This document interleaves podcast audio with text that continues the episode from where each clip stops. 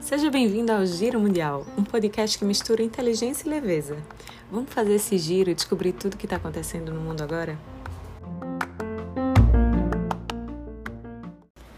Gente, hoje eu quero trazer um assunto sério aqui para vocês, triste e polêmico, mas que requer nossos olhares atentos sobre o tema. Trata-se de um fato pouco noticiado na mídia, por mais que tenha a China como grande protagonista, e é até comum em rodas de conversas entre amigos, a maioria nunca sequer ter ouvido falar a respeito, o que é bem estranho, dado a gravidade das práticas ocorridas.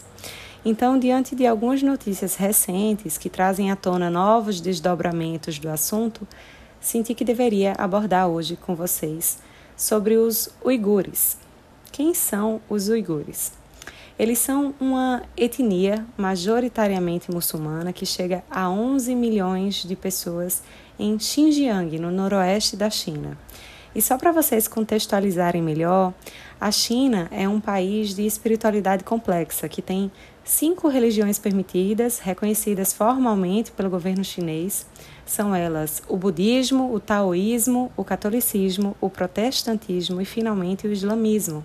E é sobre esse último que iremos falar. O Islã é professado por cerca de 0,45% da população chinesa, sendo inquestionavelmente uma minoria. Há em Xinjiang onde os uigures habitam, os polêmicos centros de reeducação ou centros de internação ou mesmo campos de concentração, como queiram chamar.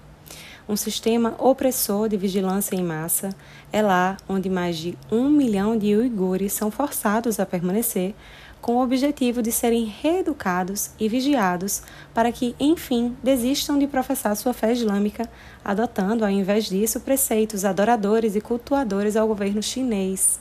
Muitos deles foram forçados é, a assistir programas de propaganda do Partido Comunista maciçamente é, dentro das suas celas, tiveram seus cabelos cortados à força.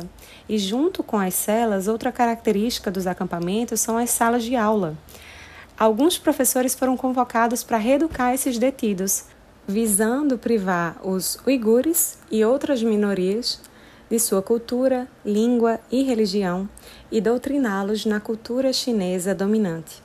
Esse processo de educação é descrito como lavar cérebros, limpar corações, fortalecer a retidão e eliminar o mal. Como podemos perceber, trata-se de práticas capazes de ferir não apenas a liberdade religiosa dos indivíduos, mas os seus direitos humanos mais básicos de bem-estar, vida e liberdade como um todo. Outro relatório independente afirmou que o governo chinês tem a responsabilidade de Estado por um genocídio em curso contra os uigures, em violação à Convenção de Genocídio da ONU. Além da grave acusação de genocídio, também há denúncias de abortos, esterilizações forçadas ou até DIUs inseridos à força, tudo isso acontecendo dentro desses campos de concentração dos uigures. A finalidade disso? Que não nasçam mais uigures, considerados perturbadores da paz e da estabilidade chinesa. O relatório aponta que tais atitudes já geraram resultado concreto, ao também alegar recente queda na taxa de natalidade dos uigures. Estupros e torturas ocorrem frequentemente com a finalidade de destruir a espiritualidade e a alma de todos ali presentes, segundo uma ex-detenta do centro.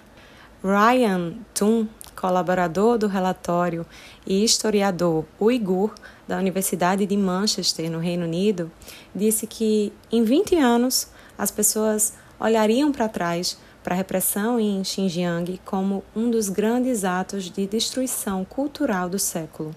Analistas dizem que a política contra os uigures vem diretamente do presidente Xi Jinping, que visitou a cidade de Xinjiang em 2014 após um ataque extremista por separatistas uigures na China.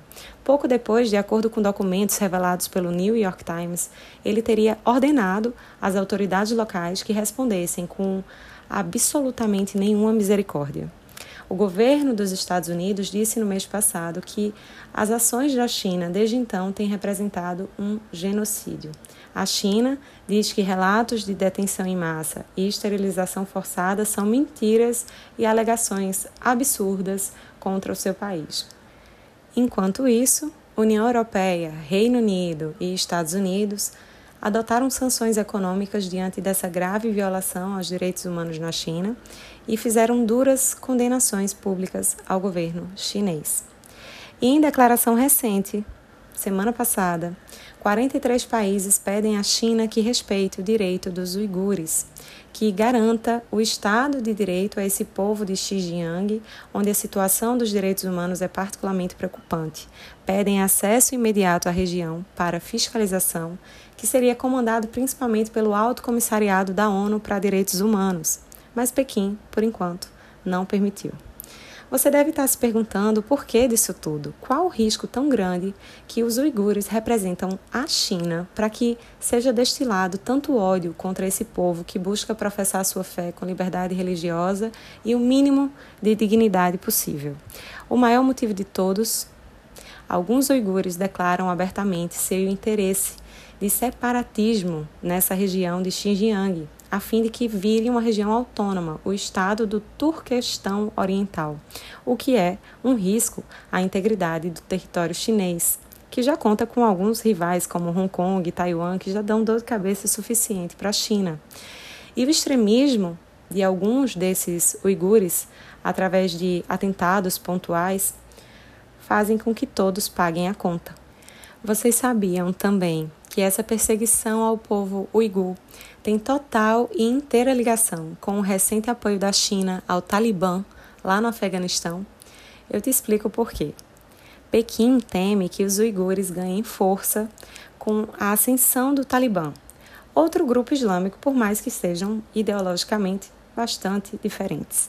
A China entende os uigures como um povo com interesses terroristas e separatistas dentro do seu país e, caso se unissem ao Talibã, seria extremamente perigoso. Então, eles preferem se aliar ao Talibã para que eles atuem em conformidade com seus interesses. E como os talibãs precisam de um aliado forte econômica e politicamente, a conta fecha perfeitamente para os dois. Esse foi o episódio do Giro Mundial de hoje. Nos sigam lá no Instagram, arroba Giro Mundial. Um abraço e até a próxima!